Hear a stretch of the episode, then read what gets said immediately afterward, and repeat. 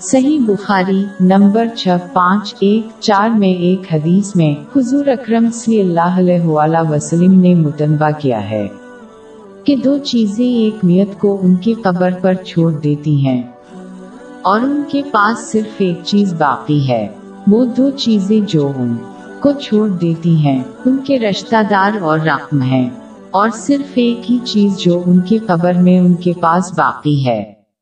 ان کے اعمال ہیں۔ لوگوں نے ہمیشہ اپنی اکثریت کو دولت اور خوشکن خاندان کے حصول میں مرکوز کیا ہے۔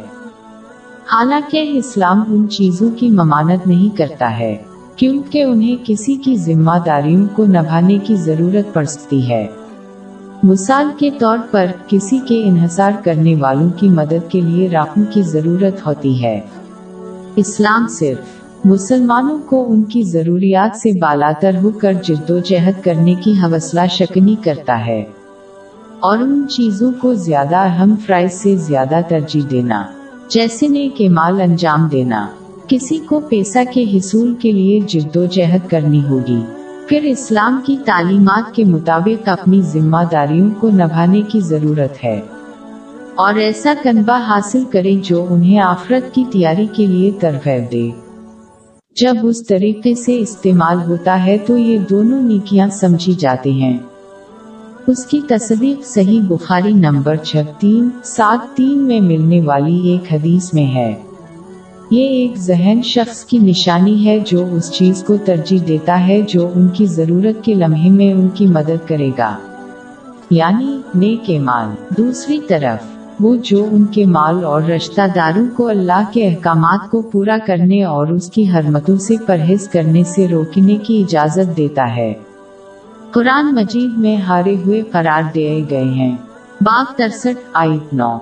مومنو، تمہارا مال اور اولاد تم کو خدا کی یاد سے غافل نہ کر دے اور جو ایسا کرے گا تو وہ لوگ خسارہ اٹھانے والے ہیں۔ کچھ لوگوں کو غلط طور پر یقین ہو سکتا ہے کہ وہ اللہ کے قریب ہے کیونکہ اس نے ان کو بہت زیادہ دولت اور گھر والوں سے نوازا ہے۔ لیکن اللہ ان کے الجھن کو دور کرتا ہے۔ یہ اعلان کر کے کہ جو شخص اللہ کے زیادہ عزیز اور قریب تر ہے وہی ہیں جو ایمان لائے اور نیک مال انجام دیتے ہیں۔ باغ چوتیس آئٹ سنتیس۔ اور تمہارا مال اور اولاد ایسی چیز نہیں کہ تم کو ہمارا مقرب بنا دے۔ ہاں ہمارا مقرب وہ ہے جو ایمان لایا اور عمل نیک کرتا رہا۔ قرآن مجید کی ایک اور جگہ پر اللہ انسانوں کو متنبہ کرتا ہے کہ آفرت میں ان کے پیسوں اور رشتہ داروں کو کوئی فائدہ نہیں ہوگا۔ جب تک کہ وہ پاک دل سے آفرت تک نہ پہنچ جائیں۔ باغ چھبیس آیات اٹھاسی سے نواسی۔ جس دن نہ مال ہی کچھ فائدہ دے سکے گا اور نہ بیٹے۔ ہاں جو شخص خدا کے پاس پاک دل لے کر آیا، وہ بچ جائے گا۔ پاک دل کی تعریف لمبی ہے، لیکن سری الفاظ میں جب تک وہ اللہ کے احکامات کو خلوص نیت سے پورا نہ کرے، تب تک وہ ایک خالص دل حاصل نہیں کر سکتا۔ اس کی حرمت سے باز آؤ اور صبر کے ساتھ مقدر کا سامنا کر کے وہ اسے حاصل کر سکتے ہیں۔ حضور صلی اللہ علیہ وسلم کے طریقے کے مطابق۔ کسی شخص کا مال صرف اس صورت میں فائدہ اٹھا سکتا ہے جب وہ ان کے آگے بھیج دے۔ خیراتی منصوبوں پر خرچ کر کے۔ اس کی تصدیق جامع ترمزی میں۔ ملنے والی ایک حدیث میں ہے۔ نمبر ایک تین سات چھ۔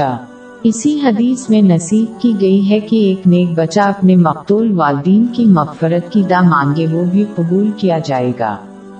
لیکن اس دن اور عمر میں بہت سارے بچے اپنے فوت شدہ والدین کی دا کے لیے ان کی وراثت کی تلاش میں مصروف ہیں۔ اس کو سمجھنا ضروری ہے۔ کسی نے ایک بچے کی پرورش کرنا جو ان کے مقتول والدین کی التجا کرتا ہے، وہ حاصل کرنا ممکن نہیں ہے۔ اگر والدین اپنی زندگی کے دوران خود نیک کام انجام نہیں دیتے ہیں۔ دوسرے یہ کہ یہ حضور صلی اللہ علیہ وآلہ وسلم کا طریقہ نہیں ہے یا اس کا صحابہ۔ اللہ ان سب سے راضی ہو۔ نیک مال انجام دینے سے باز رہی اور امید کرتے ہیں کہ دوسرے مرنے کے بعد ان کے لیے دا کریں گے۔ کسی کو زندہ رہتے ہوئے نیک مال کے لیے جد و جہد کرنی چاہیے۔ اور پھر امید ہے کہ دوسرے لوگ ان کے انتقال کے بعد ان کے لیے دا کریں گے۔